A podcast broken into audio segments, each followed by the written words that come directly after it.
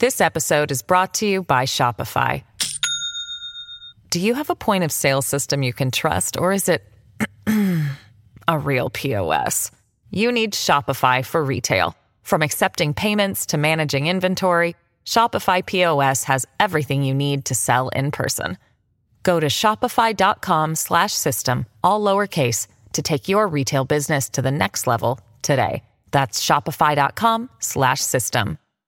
Hello, everybody. This is Marshall Poe. I'm the editor of the New Books Network. NBN listeners like to read books and buy them. So we thought we'd tell you that right now, our friends at Princeton University Press are having a remarkable site wide sale. You can get 50% off books, including ebooks and audiobooks, with the code 50, F I F T Y, at checkout until May 31. You can save some real money on Princeton University Press books. I encourage you to go there and check it out. Welcome Hello, to the and New welcome Books back Network. to New Books in Political Science, a podcast channel on the New Books Network. I'm Lamisa Abdelati from the Maxwell School of Syracuse University.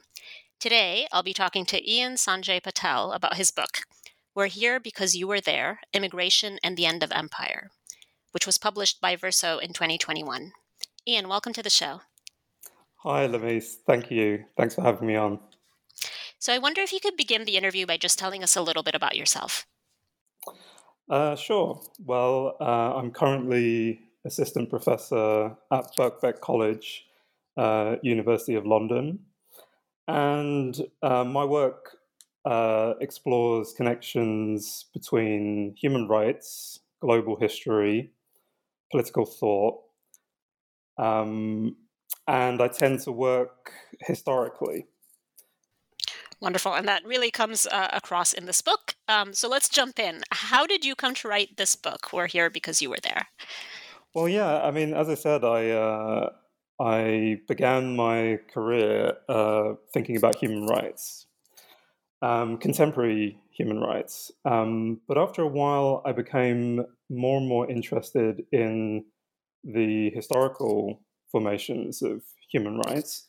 Um, and then, uh, you know, a few years ago, I started thinking about an episode, a historical episode, which seemed to bring together uh, the professional and the personal.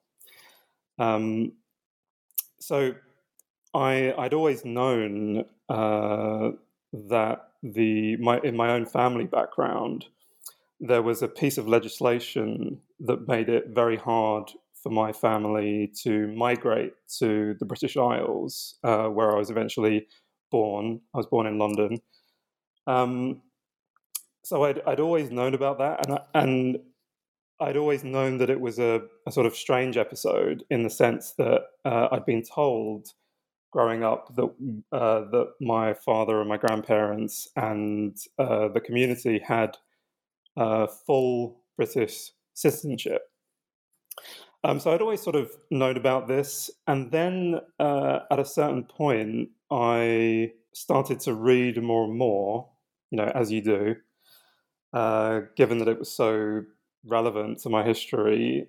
Uh, and then the more I dug into it, the more of a remarkable episode it seemed to be, in the sense that you have a group, quite a large group, over 100,000 uh, group of British citizens who have an identical citizenship to the British Prime Minister at the time, and this is in the late 1960s. Uh, this group of people are ancestrally Indian, um, but they're resident in East Africa. And for a set of reasons, uh, they try to migrate to Britain and they're unable to because there's this piece of legislation which is deliberately designed just for them to stop them coming. So how how is that? So I started thinking to myself, you know, how is how is that possible? How can somebody with uh, citizenship identical to the citizenship held by British people born in British cities like Leeds and London, how can they not have the right, the unrestricted right, to enter their legal homeland, if you like? Their ancestral homeland is, of course, uh, India, South Asia, but their legal homeland is Britain. Um, and there, there came a sort of tipping point where I thought, you know, I really, I really need to, I should write about, I should write about this, and an, an entire book about this, as it turned out. And there, you know, there was some literature out there on the episode, and I'd been consuming it over the years um, as a, you know, just for my own interest. Um, but I think the the tipping point was really getting to grips with the legal side. So this is really British nationality law and the fact that Britain had passed legislation targeting its own citizens. So this is really irregular and quite bizarre that you have British uh, policymakers in the 1960s passing immigration laws targeting their own citizens, their own nationality law, which is highly irregular and unusual, as it turns out. And really, you know, I'm not even sure the legislation should have even been called um, immigration legislation. Um, so it, it, got to that point, uh, and I thought that, okay, um, I'm going to write about this. And then, in order to make sense of this bizarre legal situation uh, and all the intricacies of, you know, how it was possible that these citizens could not be given entry to uh, the place that they're attached to, uh, I had to sort of tell a much bigger political story about it. Um, and you know, and that was the beginning of the book. So let's dive in um, and begin with the title, right? We're here because you were there. Now, in the book, this uh, sentence is almost an organizational framework. It structures the book. Uh, can I ask you to tell us more about uh, this sentence and how it informs the book's approach? Sure. Well, um, you know, as everybody knows, uh, when you're writing a book, titles are important, um, and it's a it's a memorable aphorism or phrase. We're here because you were there. And you know, I, I, thought about other titles, but this is the title that really dramatizes what's at stake. Um, you know, why are these migrants coming to the British Isles? The only way of making sense of why they are a, why they have the citizenship in the first place is to think about uh, the British Empire, which, uh, as it turns out, is very relevant here, even though it's a story in the 1960s. Um, so the phrase "We're here become We're here because you were there" comes from a, uh, a Sri Lankan writer and activist called A. Sivanandan. Um, and he was uh, quite active during the 1960s, 70s, uh, and 80s. And this was a sort of um, a campaign, really a, a, an activist slogan. Um, and it and it was picked up and sort of used in uh, in a, in a variety of circumstances, and I think that it, it it sort of really helps us zone in on this particular this particular type of immigration where it's it's immigration based on the history of empire Absolutely. So early on in the book, you provide a discussion of British immigration that uh, emphasizes its global dimensions. And this sort of sets the stage for the subsequent chapters. Uh, can I ask you to tell us about that? Yeah, well, um, you know, normally when you read about British uh, post war migration or the history of British immigration, it tends to be told as a domestic story. So it tends to be told as a 20th century story that begins with Jewish migrants who are traveling westwards from uh, the Russian Empire. Uh, but actually, the way that uh, both many migrants themselves, as well as the British policymakers and elites who were trying to make sense of post war migration in the 50s and 60s, the way they actually, their vision of what migration was in the British context was actually uh, had, had a different set of roots, which are far beyond the shores of the British Isles. Um, so an you know an interesting thing about the British Empire, which again is is sort of easy to forget, is that it was uh, an empire of two halves. There were colonies uh, that didn't have many British people traveling from the British Isles and settling there.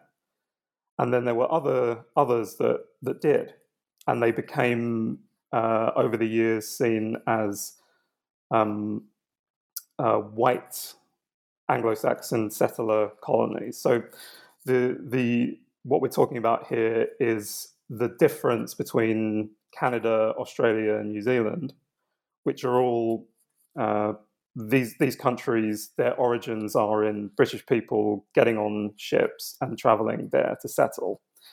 Uh, they are different from places like Jamaica uh, and Kenya uh, and India to an extent.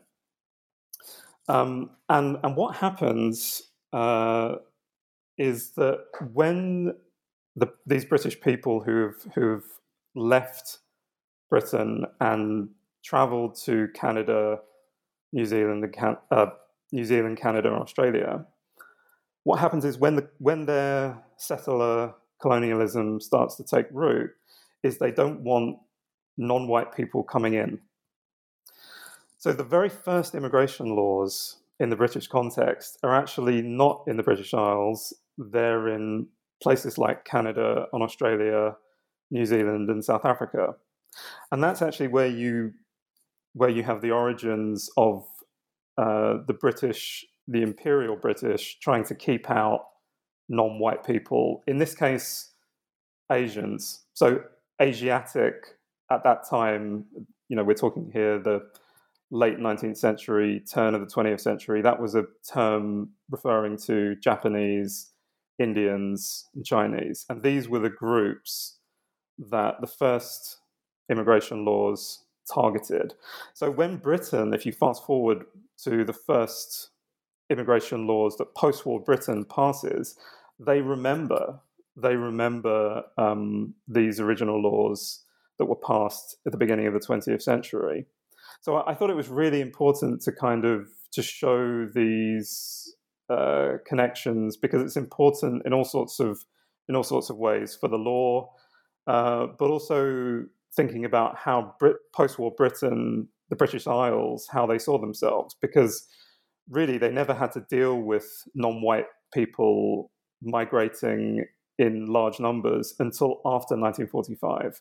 So they, they thought of immigration, non white immigration, as a problem that the Canadians and the Australians and South Africans, that was their problem. And they passed a lot of very discriminatory laws. And the, and the policymakers in London tried to keep them sort of as uh, not explicitly racist. And then all of a sudden, by the 1960s, the British are passing, they're the ones passing the, the sort of quite obviously racially discriminatory laws.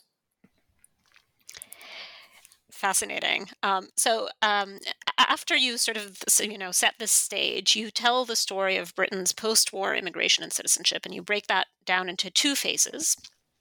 1945 to 1962 and then 1962 to 1981. So let's maybe start with the 1948 British Nationality Act. Uh, how does that figure into your analysis? Yeah, so this is kind of where thing. This is the sort of the crunch moment, really, about the whole the whole book in a way. Um, and you know what this really comes down to is remembering that the end of empire um, was a process, not an event, and it happens. It happens over time, um, and that is that is so important to remember. And unfortunately, when we look back at these uh, periods of history, we tend to think quite simplistically. So we think, okay, well, empire ended, and then nation states began. You know, so it's these sort of neat, neat uh, boxes. But it it really wasn't like that at all. And there was actually a whole period where the the boundary between um, empire and nation state was very very fluid and it's easy to forget that you know even you know for most of the 20th century, so the first 60 years of the 20th century, the nation state was only one one kind of uh, political unit. There were there was federation, uh, there was world government, world states, all sorts of different ways of conceptualizing a place politically. Um, and this also applies to citizenship. So it's not as if uh, you can and this is particularly the, ca- the case for the former European empires. Um, it's not just the case that one day um, imperial citizenship ended and national citizenship began. And that's particularly the case with Britain. And this is where things get really odd about the British Empire because, you know, when did the British Empire end?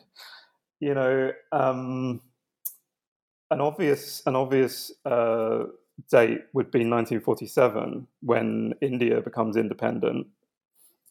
Now, when India becomes independent, the British Empire, in terms of great power, is pretty much over. The British can no longer marshal uh, huge amounts of people, huge resources, and they and they can't make use of India in the way that they had done in the Second World War, for example.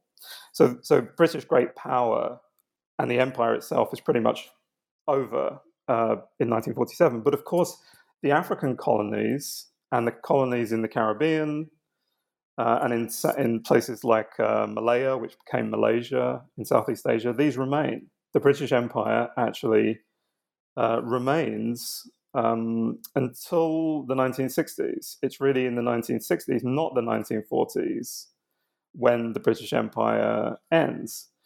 Um, and this is so crucial to understand because, you know, when you think about that date, 1948, so we're talking about the British Nationality Act, 1948. This is this is one of the only one of three times in the 20th century when the British sat down to create new statutory law on their nationality and their citizenship. So it's a big moment, and it's 1948. So we're post-war. Britain is reeling and uh, uh, very broken from the Second World War, diminished. Um, India's just got independence. Canada and Australia are, are, are, more assertive in their national identity than they've ever been before. You know, they're, they're, still tied to the British Empire constitutionally, but they're clearly nation states in their own right. They accede to, they join the United Nations separately from a British bloc. So you think, well, hang on, this is the perfect opportunity for the British to nationalize their citizenship, to not make their citizenship imperial any longer, because you know it's the post-war world. Every you know, there, there's clearly uh, there's change, but the thing is, the closer that you get to that period of history, you realize it was still an imperial age um, to to some extent you know, particularly in terms of what the British were able to do uh, with the support of the United States for a period, particularly as the Cold War kicks in. The United States was prepared to tolerate uh, the British Empire um, for for quite a few years. So, what happens in this piece of legislation then in 1948 is that the British double down on imperial citizenship. They start, they create a new category of imperial citizenship and they give a huge number of colonies uh, full blown British citizenship, which means that anybody born in places like uh, Kenya um, uh, or Jamaica are British citizens still in the 19 in the late 1940s and onwards. And they even start giving out citizenship rights to other places like India, that's, that's in the process of creating its own national citizenship. India is also has rights of entry and residence in Britain, not as British citizens, but as, as something called Commonwealth citizens, which is where the legal side gets quite complex. But the main thing to remember is that what Britain's trying to do is to say the empire remains unified. That's really what they and that you know, so it's about continuity, not change. So okay, India's got independence, Canada and Australia are going their own way. Um, you know, clearly there's a there's a commitment under the UN Charter to wind up these colonies, and that you know there's no there's no you know Britain's no longer annexing territories. That's long gone. It's really the the countdown to decolonization. Uh, but instead, Britain Britain starts giving out uh, imperial citizenship and saying actually we're unified and that there's actually this constitutional thread at the level of nationality which still connects India, Australia, um, Jamaica, Kenya. And, and this is very useful for the British. And they thought that it was an easy, you know, you know, I still think about this. You know, what what was the rationale? I mean, what the, the most obvious thing to bear in mind here is that the British had no concept of what was going to happen. So let's just pause then and think about this again. It's 1948. They've just passed the British Nationality Act. They've given they've they've sustained imperial citizenship. They've given rights of entry and residence to millions of hundreds of millions of people, most of them non-white people all around the world. They have no concept that these non-white people are going to exercise their right to enter the imperial motherland, or that Indians and Pakistanis would start traveling to the former uh, the, the former colonial metropole.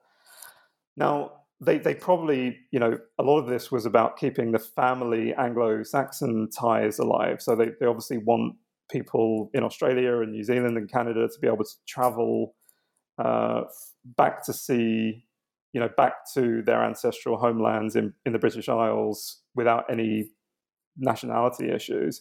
But but the the key point here is that um, the, ni- the late 1940s, it was still very expensive to travel by ship from so to get on a ship and travel from Jamaica to London. This was this was um, this was a quite prohibitively expensive thing to, to do.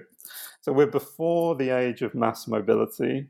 The British had no no idea what was going to happen next, which is of course people in the Caribbean, particularly African Caribbean people in the Caribbean and uh, Indians and Pakistanis, would start actually exercising their legal right of entry in relatively large numbers. I mean, not numbers that would that we would think of as large today, but you know, tens of thousands. They start to they start to exercise that right in the 1950s, and that's the the game changer. And Britain is left with this piece of legislation that it's passed. And you know, the British Nationality Act 1948, as I said, they only passed they only passed statutory law on nationality three times in the 20th century. So this is a huge piece of legislation. You can't just sort of dismantle it easily. There's all sorts of constitutional, political issues that that might come, and you know, it's it's basically like saying we're going, we, we define ourselves in identitarian terms this way for the post-war world. But oh the, there's some jamaicans and indians and pakistanis coming so we're going to actually dismantle this huge piece of legislation. No they were they were sort of they were stuck with it. Um, and at a certain point there as i'll talk about later there were other reasons why they ended up keeping it.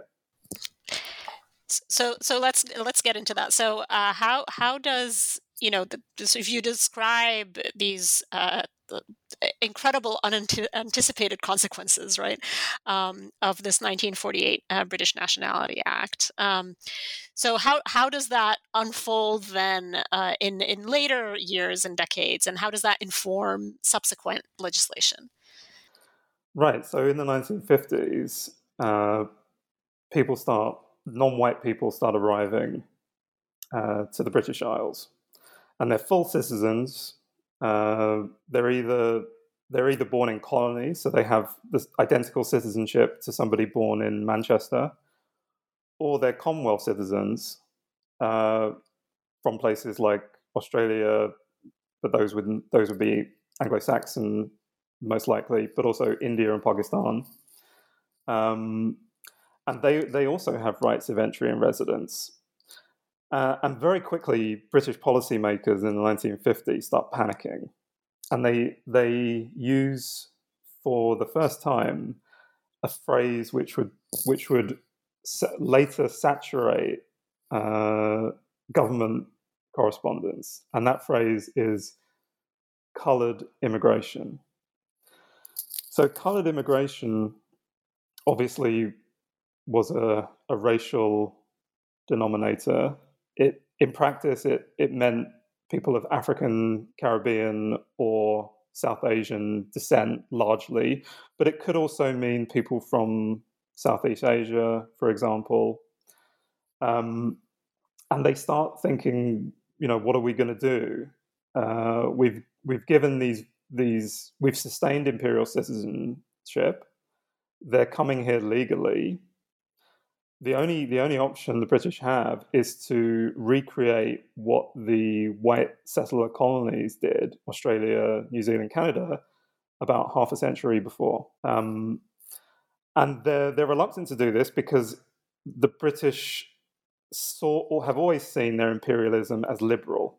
You know, uh, more British liberal imperialism was not the same as French imperialism, uh, which the British looked down on in in terms of its uh, of how liberal and progressive it was.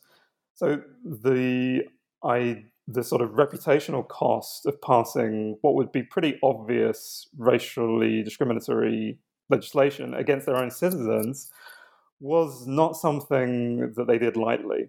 So the cabinet, the British cabinet, met no less than nine times during the 1950s, and they're sort of umming and ahhing, you know, and they came to a sort of stopgap solution, which was that they would, we, you know, they reached out to the governments of India, West African governments, Caribbean governments, who are who still have a, a sort of surprisingly, you know, close ties to the to the British Isles, you know, either as full blown colonies or as um, former colonies, um, and say, look, we're, we're not happy about uh, people coming here. Uh, they're coming. Uh, they have every, they have the legal right, but we don't we don't want them here.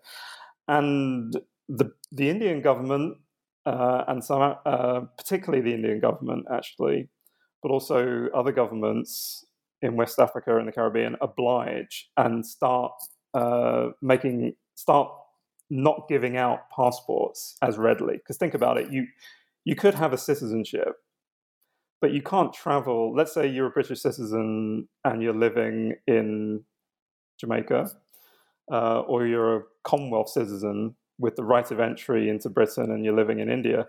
In order to travel there, you need to have a passport. And so the, the Indian government, among others, start putting quite punitive educational and financial requirements on giving out passports. So the British think, okay, we've got some kind of solution here. Maybe maybe we don't have to pass legislation to stop non-white people migrating to the UK, but it doesn't work. It doesn't work for a variety of reasons.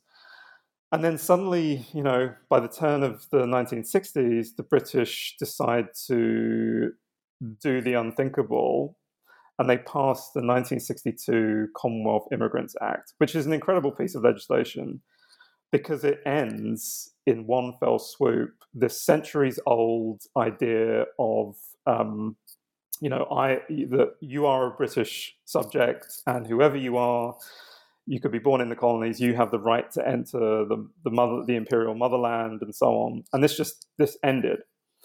And it's a legally it's a complex but but pernicious piece of legislation, uh, and it used this particular kind of legal finessing to not be explicitly racially discriminatory in letter, but quite obviously racially discriminatory in practice. And you know we have now we have declassified uh, correspondence from the Home Secretary saying, you know, this is going to work against what he called coloured people exclusively. Um, so this was a sort of watershed moment for Britain, and it was done in the in 1962, particularly to target um, African Caribbean people coming from places like Jamaica and Barbados. Then in, later in the 1960s, in 1968, they passed another piece of law, which was targeting um, uh, the peop- the group that I began talking about Uh, so people of Indian ethnicity and descent who are resident in East Africa, and there's a story behind that. But so the, the sort of three things here are that they're ancestrally South Asian, legally British, resident in East Africa. And for, again, a complex set of reasons, they are this group, which included my father and grandparents, are trying to migrate to the British Isles. And so Britain passes an incredible piece of legislation called the Commonwealth Immigrants Act 1968, which really shouldn't be called it should it really shouldn't be called immigration law because you know presume you know intuitively immigration law relates to aliens, but this is a kind of non-white British Citizens Act, and uh, through again quite sort of pernicious uh, and complex legal finessing stops their right of entry. Yeah, this is the age of Enoch Powell, who some of you may have heard of, some of your listeners, who was this very, you know, the most famous of the anti uh, non white uh, immigration campaigners. And a few years later, in 1971, the British completely overhaul their nationality. But they don't pass new British nationality law, they just pass another immigration law, which is called the 1971 Immigration Act. And this is very, I, I wonder how this will sound. Uh, what they did is they, they said, you, you, people can be, people still can be British citizens um, wherever they may be. Um, and remember that the British are sort of hoping that you know people are going to take up post-colonial citizenship and they wouldn't sort of keep this keep their British citizenship, this imperial British citizenship. But you can keep that nominally, but it can only be sort of meaningful, uh, and you can only gain the right of entry into Britain. So anybody trying to enter Britain as a British citizen, as a British citizen, needs to show an ancestral connection to the territories of the British Isles. So this is a kind of racial encoding of British nation British nationality, or more precisely, the right of entry into Britain by saying you're you need to show that your parent or your grandparent was born in territories of the British Isles themselves. Then you can enter, which is essentially a way of keeping white people uh, unrestricted and making sure that non-white people won't be able to enter. Now, just this is so bizarre because think about it. Uh, the only reason those people, so these people of Indian origin, resident in East Africa, but British by citizenship, the only reason they have imperial British citizenship is because many of them were born in Kenya when it was still a colony. So they gained the citizenship through the territory of the colony, but now they can't actually make the citizenship meaningful by traveling to their legal homeland unless their parent or grandparent has a connection to the territories of the British Isles themselves. Um, and and you know what's so bizarre is that the underlying nationality of Britain remains imperial throughout the 1940s, 50s, 60s, and 70s. It's only in 1981 that finally, after you know some really astonishing episodes, that the British finally say, "Okay, let's create a national citizenship." And for the very first time in 1981, the British created the current legal term British citizen, which is totally built around the territories of the British Isles. It has no reference to, uh, you know, the, the, obviously there are uh, very there's very little remaining of um, Britain's imperial presence uh, overseas. Um, so, you know, coming back to this question we asked earlier, um, when did the British Empire end? Well, who knows? Was it was it maybe 1947 when India got independence? Was it 19 60 when Harold Macmillan talked about the wind of change blowing through Africa and the, the, the inevitability of African decolonization? Or was it actually in 1981, which is very, very recent, a year after Zimbabwe's independence um, that Britain finally decolonized. This episode is brought to you by Shopify. Do you have a point of sale system you can trust, or is it a real POS? You need Shopify for retail. From accepting payments to managing inventory, Shopify POS has everything you need to sell in person. Go to shopify.com/system all lowercase to take your retail business to the next level today. That's shopify.com/system. Remarkable. Um, so let's switch gears a little bit um, and talk about something that's uh, that you've already mentioned uh, several times, which is the Commonwealth. Uh, so in the book, you argue that British elites were seeking to sustain the empire even as imperial power was being taken away, and that's that's where the Commonwealth uh, comes in. So can you tell us about that process? Yeah, I mean, this really kind of with with I suppose I, I came to this.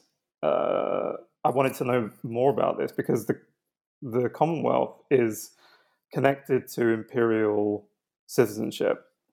So the two things go hand in hand.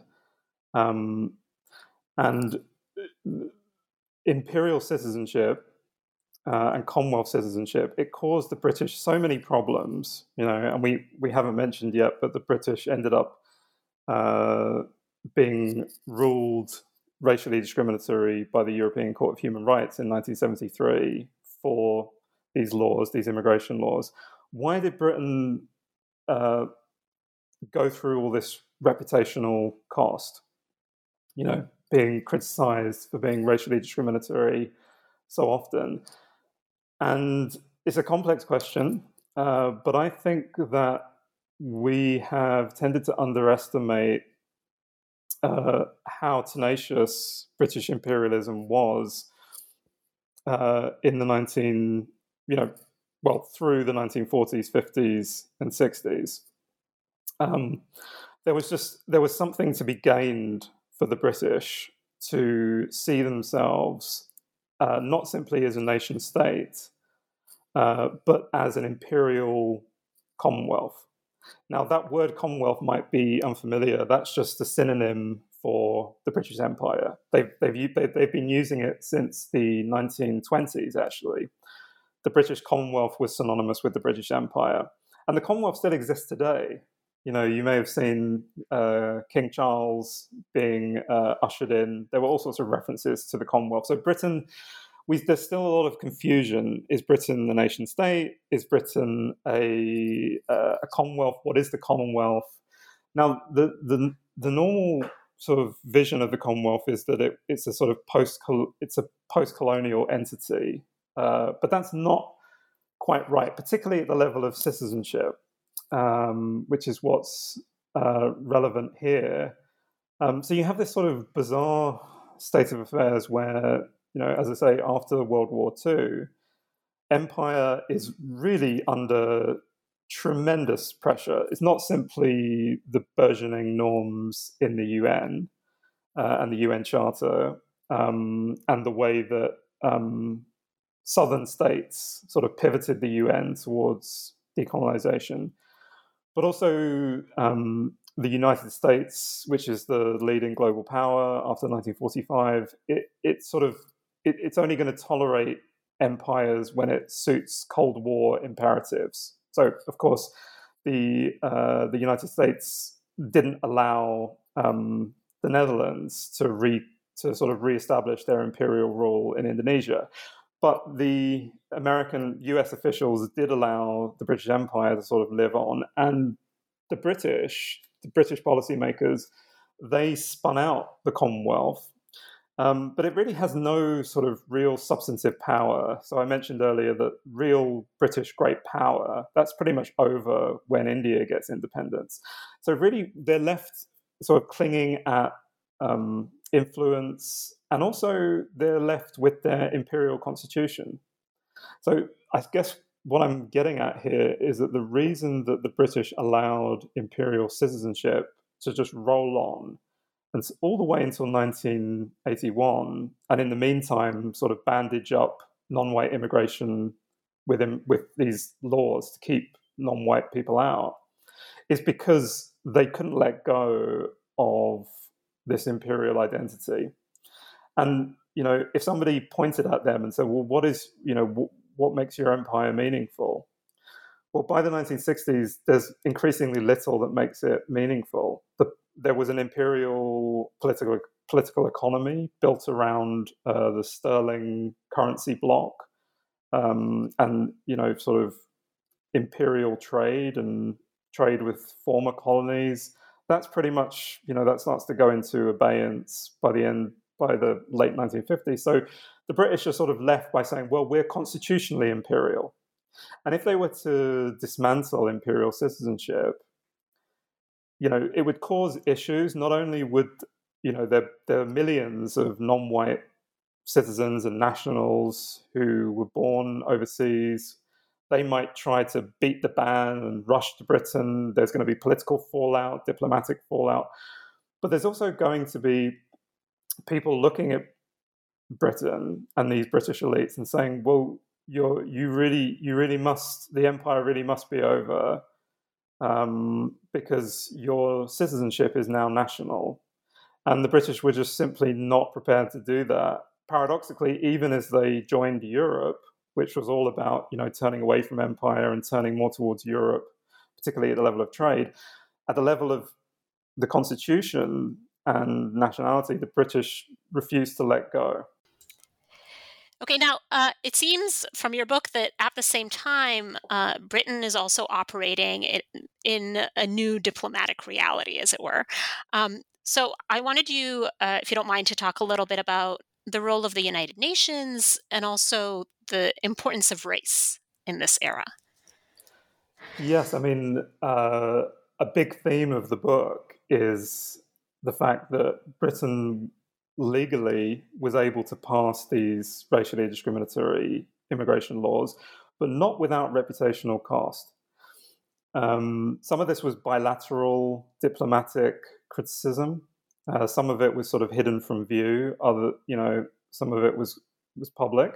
Uh, but a, a huge venue for criticism against British policy on all sorts of things. So on immigration, but also on the British stance uh, to their empire more generally. You know, would the British sell arms to apartheid South Africa? This was all being thrashed out at the United Nations, which went through a transformation in these decades 1940s, 1950s, 1960s, and also, ironically, in the fora of the Commonwealth itself. So, the Commonwealth is this sort of vehicle that the British are using to absorb all the real and imagined sources of British power, but in reality, it was a ve- it was a venue where post-colonial uh, governments were very very vocal about criticizing Britain, and this was sort of salt in the wound for British policymakers who were you know trying to keep up with a changing world. Um, and really, there is there is a huge shift in global values not in the 1940s and in the 1950s, but in the 1960s. The 1960s really is a key decade for all sorts of reasons for human rights, for decolonization, for the, the, the crystallization of the norm against racial discrimination. All of this is happening in the 1960s. There are national stories, but there's also an international story in the UN is quite key. It's important to remember that the UN so the UN, the United Nations, is an outcome of World War II, obviously, uh, but it began as a as as an imperial edifice. You know, it was there was we, we tend to think of the the UN now uh, in our sort of popular understanding of it as the sort of the obvious venue for all the states of the world to have their say. But it really wasn't like this. It was a it was an organization that was created by great powers it was seen to serve the interests of great powers, particularly the United States, and it was also seen to be friendly enough to empire. You know, if you if you go to the UN Charter and sort of dig into the language, it's it's interesting because it's sort of half anti-colonial, but also clearly it, it allows for colonialism to persist. And you know, Winston Churchill was very was very vocal on this that the UN shouldn't impact the uh, the British Empire. But then there's a remarkable transformation, and states uh, in the global South, and particularly India, among others, they really take a, a, a role, and they use the General Assembly as a kind of international public sphere to really pivot the UN towards um, anti-colonial ends. And then the United, and then sorry, the 1960s is really this age of um, sort of crystallizing the the norm against racial discrimination. Um, and this happens at the UN. There's actually uh, the very first human rights treaty ever binding treaty is passed in 1965, which is the UN Convention banning racial discrimination. Uh, really interesting, and this sort of comes on the back of huge world transnational criticism of apartheid South Africa. Um, and we really see here the customary international law uh, and all sorts of transnational networks closing in on racial discrimination, which which makes the British policy so at odds with a changing world. So the British are passing uh, these pretty obviously racially discriminatory immigration laws at the high watermark of anti racism and anti colonialism internationally, which creates this huge sort of cauldron uh, of criticism and uh, self reckoning for them. Fascinating. So um, the the final part of the book gives a very uh, rich discussion of two particular episodes the Kenyan uh, South Asian immigration crisis of 1968, and then the Ugandan South Asian uh, immigration crisis of 1972. Um, I'm going to ask if you could briefly give us just a, a glimpse uh, of some of your analysis there in these two cases. Yeah, so th- this is about that group that we began talking about. Um, Indians by origin, resident in East Africa, uh, but British by by nationality. Um, and in in the late 1960s, uh, there's a set of um, policies passed by East African governments. In Kenya, uh, these are sort of majoritarian policies targeting Indians, but the letter of the policies are actually against non-citizens. So you remember um, that these Indians are not actually Kenyan citizens; they're British citizens, and the, the Kenyan government had made it quite hard, relatively hard, for these Indians to acquire national Kenyan citizenship. So, en masse, these Indians in Kenya and then later in Uganda, because of Idi Amin, who expels them all in 1972, they tried to migrate to Britain. Now, this is really remarkable because it's Britain's worst nightmare. They've already tried to scupper what they called coloured immigration. It's inc- uh, they're determined, even though the numbers are remarkably small. And the British try to find all sorts of solutions. They try diplomatic channels. They try all sorts of bizarre and, and quite disturbing things, including trying to find an island in the Indian Ocean where all their nas- their where all their nationals of Indian descent can can go. Um, and finally, they they think, okay, well, we're going to have to pass legislation uh, to do this, and they and they do. What's so incredible is that they design the legislation so that the remaining white settlers in Kenya are allowed to go back unrestricted, but the the British nationals of Indian descent are restricted. Um, so really, the, the late 90s, these two pieces of legislation are the sort of culmination of this whole story. We're really late in the day now, um, in the sense of uh, we're no longer in the initial post-war period. We're we're right into the period of decolonization, and these Indians have fallen through the crack of the border between empire and nation state. And there's so much to say on this, which obviously I won't go into. But these people who were described as the detritus of empire by one uh, British uh, policymaker, uh, they find themselves at the sharp end of you know imperial citizenship, um, and there are all sorts of consequences to this. Um, and the situation is much more severe in uh, Uganda, where Idi Amin has expelled all Asians. He he's quite vague about you know who he means, but it turns out he's particularly targeting uh, British nationals in Uganda, um, and and this leads to all sorts of things. Uh, but it's it, I suppose it's the it's the the sort of culmination of the story that I set out to tell at the beginning which is to to really say how on earth did this how on earth did this happen? What were the implications? And I suppose one thing I'd like to emphasize is that these, I mean, there's a, they tend to be a little bit better remembered now for reasons I can maybe talk about uh, in a little while. But they they've they've tended to go under the radar uh, these episodes, um, but they caused a sort of constitutional crisis uh, at the time. They caused an international uh, reputational crisis for Britain, and Britain ended up being ruled against in the European Court of Human Rights, which it was a, a, sort of a body of the European Court of Human Rights, which were, and in the ruling, they're very, you know, the the judgment is very explicit. These laws are racist they they're targeting people on the grounds of race, and they favor and they simultaneously favor white people. You know, white people is actually a verbatim quote. Um, and and you know this this this is a sort of legal and political story, but it kind of comes to a head in the late '60s, uh, and then there's a kind of aftermath after that. Uh, just for listeners, I really want to emphasize that we're uh, you know we're skimming over the surface of uh, of so much rich content that's in the book that you you really need to pick up this book for yourselves and really uh, get into sort of see sort of the, the masterful way uh, that the book is written and the, the ways that um, sort of people's voices also come across uh, in the telling of uh, of these these different episodes.